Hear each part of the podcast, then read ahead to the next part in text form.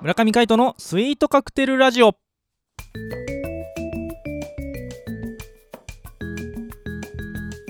スイートカクテルラジオ始まりましたこの番組はミュージシャンの村上海人とデザイナーの馬場翔一が音楽とデザイン時々何かについて語り合っていくトーク番組です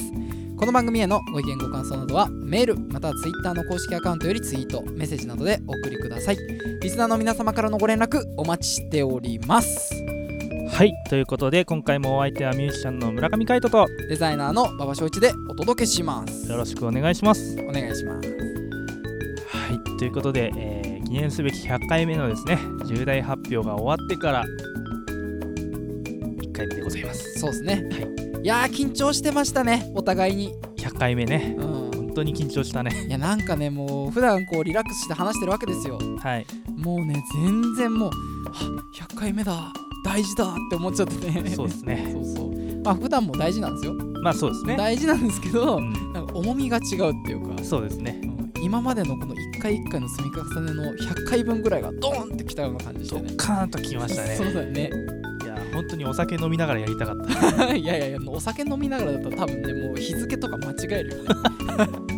何月何日先行発売ですっていうのをもう完全に間違える確かにねはいいやいやもうそんなね緊張感を持ちながらね、はいあのいろいろ発表させていただきました CD をリリースさせていただきますので、はい皆様ぜひね、あの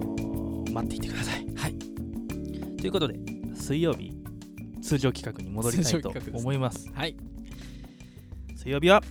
シネマでウェンズデイ世界で初めての映画は1888年に登場した無声映画そこから月日は経ち今現在映像と音には密接な関係がありさまざまなシーンに合う臨場感あふれる音楽動きとリンクした効果音など映画に音楽は不可欠となっておりますこの企画はそんな映画を題材に音楽とデザインの観点からトークをしていきたいと思いますはい、ということでですね、えー今回、まあ、100回目を終えて101回目の配信となっておりますが、うんまあちょっとね心機一転ということで、うん今回はこの映画をいきたいと思います。はい「スター・ウォーズエピソード1ファントム・メナスおついにエピソード1のみ やるときが来ましたね。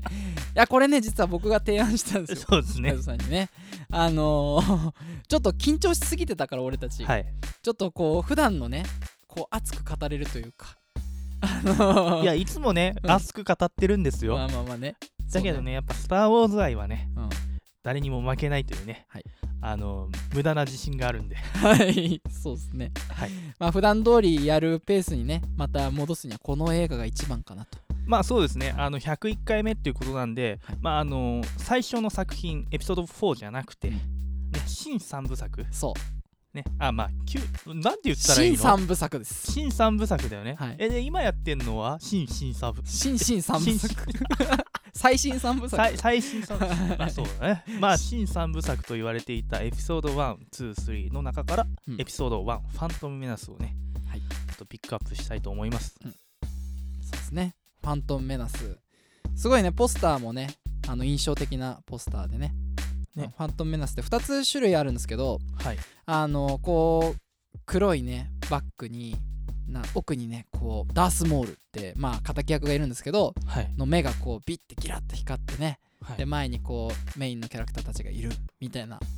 あの、キービジュアル、あるんですけどね、それもすごい期待感を募らせるんですけど、はい僕が好きなのはそっちもかっこいいんですけどはいあのアナキン・スカイウォーカーですね、はいアナキン・スカイウォーカーがこう砂漠の惑星タトゥイタトゥインじゃないやナブーだナブーにいてはいあのただ立ち立ちすさんでるキービジュアルがあるんですようんうんそれはあの実は影があの人になってるんですね黒いあの人です黒いあの人になってるんですね名前を言ってはいけない いやそれ違うから話をまあまあまあまあまあそれはねあのぜひそのポスター見てもらってはいって言っても分かれ分かりますよねさすがにねネまタバあレとダーかじス・ゃベイなダーいねそうね ネタバレとかじゃないよねだってね全然ネタバレではないあの456からだかそうだから要はダース・ベイダーのしあの正体がアナキン・スカイウォーカーでしょらはいもうもうこれはね多分みんなご存知のことだと思うんですけど、はいまああの知ってな知らなかった方ごめんな さい、はい、でまあダース・ベイダーの、うんあのことを描いてるんですよね、うんこう見ると456123って見るとそうですねでそれの幼少期ですね、はいこうダース・ベイダーはどっからダークサイドに落ちていくのかっていう、そうですねうん、だから映画を見てみると分かると思うんですけど、うんもうあの鼻からそういうダークサイドの影があったんですよねうんそうねなんかこうなんでしょういたたまれない環境にいるみたいなね、そうですねうん、何かに対する恨みみたいなのが若干見え隠れするみたいなねうん、うん部、分がありますよね、はいうん、そうそう最初無邪気な少年なのかなっていう感じはあったんですけどもちろんそうなんですけど、うんうんだけどやっぱどことなくねうん暗い影がそうですねあり、そうですねそうそれをこうポスターで表現するっていうね、はいそうアナキン・スカイウォーカーは、まあ、うん少年だけど、うんダース・ベイダーの影がもう宿ってるよみたいなねそうですねもうこの時からすでに片鱗はあるみたいなそうタトゥインのねあれ多分夕方ですよねいや2つの夕夕日夕が日じゃない2つの夕日じゃないいのかそうそうそうそうあれでもなんか夕日になりかけのぐらいじゃないですか、うんあの長さといいそうね確かにそうだねそうそうそう影の長さがねそうかもしれないそうだそのねうんやっぱりねあのー、なんでしょうルークいるじゃないですかはいまあ彼に対するなんでしょう、遺伝子だったりとかはいはいパイロットとしての才能がいきなりルークがあるとかさああそういいうののねあのなんか補足になってたりとかね、そうですねうんメカニック的な部分もあるじゃないですうか、んあこういう遺伝子をついてたからなんだなみたいなのをねそうですあねの感じさせてくれるようなね、うんうんやっぱルーカスがね、あのーしっかりなんでしょうやってるからはいこう統一感ありますよねあもうねそれはねそうそうそうそのために作ってるわけだからまあそうですよね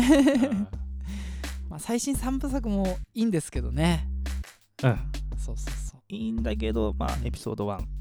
もういいよ、ういいっすよねエピソード1ね俺ねあれ持ってんのあのサントラああそうなんだ普通のねサントラじゃなくてうん劇中使用された長さのまんまのアルティメットエディションっていう CD マニアックなの持って るね。そう本当に最初からやっあの普通のアルバム買っちゃうと、うんあれなんかあのテーマ集になってて、うんあの全部流れないんですよね、うんまあテーマ曲しかな入ってなくてで要所要所要所のこの曲しかないんだけど、うんアルティメットエディションはもまさにこうす映画を見ているかのごとく、うんあのシーンだあここでこういう音楽が流れてるんだ的なうんへえそういう発見があるんですよいやいいっすね。もうだから全部うん含めると2枚組になっててうんうん2時間半ぐらいあるのかなもうちょ結構長いねっ。もうちょっと短いかうんでもそのぐらいあった気うがんすうんる、うんうんいや今なんかねデジタル機器とかにね落とし込んだらもう本当に映画見てるような感じで聴けるってことでしょディスクの入れ替えがないからそうそうそうすごいよねご渋い滞の時とかさ頭の中で勝手に「スター・ウォーズ」流れるみたいな感じでしょ そうですそうですいいねそうなんですよそうかそうかまああとはエピソード1って言ったらさはいあ何よりダース・モールかっこいいですよね、かっこいいうんあの人ってもともと演技指導の人だったって話ですよねそうなんですよね、うんうん盾を教えてた、そうそうそううんでじゃあダース・モール誰にしようかってなった時にその人が一番すごいんだからその人にしちゃえみたいな感じだったんだうね、ん本当に師匠ね師匠になっちゃったんだ ねそうそうダースダークサイドなのに、うんって感じだけどねいやいいんですよね、うん、あとクワイガン人クワイガン人ねうんこの作品しか出ないんですよねそうねまあ紆余曲折あるらしいんですけどねそうそうそう うんまあまあ何が本当かわかんないですからうんそうそうでも名前はねエピソード3の最後に出てきますからねそうそうそうそううん名前だけね名前だけね でもクワイガン人ってうん意外とあのダークサイドあったんじゃないかってああそ説うだありね、ますよねうん、攻撃的なあのセーバーフォームだったりもするらしいしねそうそうそうそう、んそうそうそこのとこ行くとオビワンはもうちょっとこう、うんなんていうの守りだ感じですよねでもですねはいはいあのー実はクワイガンと同じ戦闘スタイルだったんですよ最初はあそうなんですそうでもこうダース・モールとの戦いの時にうんあのクワイガンが負傷しちゃったわけじゃないですかはいはいそれを踏まえて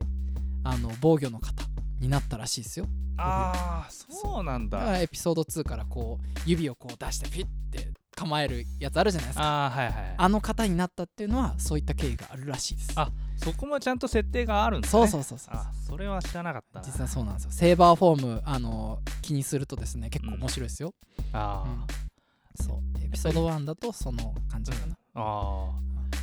ヨーダが戦うのはね2で二ですからね2ですねエピソードうんエピソー2あれド2も燃えましたけどそうねあれ燃えますけどねでエピソード1ですねあのー面白いゲストがおりましてね、うんはいあの評議委員会のシーンでですねうんうんあの宇宙生命体がいるわけです よエクストラテレストリアルですね ET がいるはい 彼がいるんですね、はい、あの気になる方はちょっとね探してみてはいかがでしょうかであとなんかマーク・ハミルの,、うんあのルーク・スカイウォーカーのね、はいはいあのー息子さんがはい出演されているという、そうなのそうナブーの警備員えー、知らなかったそうそうそうえー、亀を出演しているんでそちらもねちょっと探してみたら面白いんじゃないかとはい思っております、はいねなんかエピソード1まだまだいいっぱいありますが、うん、語り尽くせないですね。はいまあ、ポットレースとかね、ポットレースねいろいろありますけどポ、ットレースのゲームあったなこの64である64でね、 さああれ超難しいんだよ言ってたね。言ったっけうん、前もラジオでちょっと言っちたょっろけっと話しましたね。うんポットレースめっちゃ難しいからそうね。もし機会があったらやってみてください、アナキンこんなうまかったんだって思うね。そ本う当にあのフォース欲しいミディクロリアン値俺低いんだなと思うもん本 当にミディクロリアンね。はい、はい。まあ、その辺も踏まえて、えーエピソード1「ファントムメス」見てみてはいかがでしょうかはい。デというところで今回もお相手はミュージシャンの村上海人とまザイナーの馬場所一でお届けしました。た会いましょうバイバイバイバイ。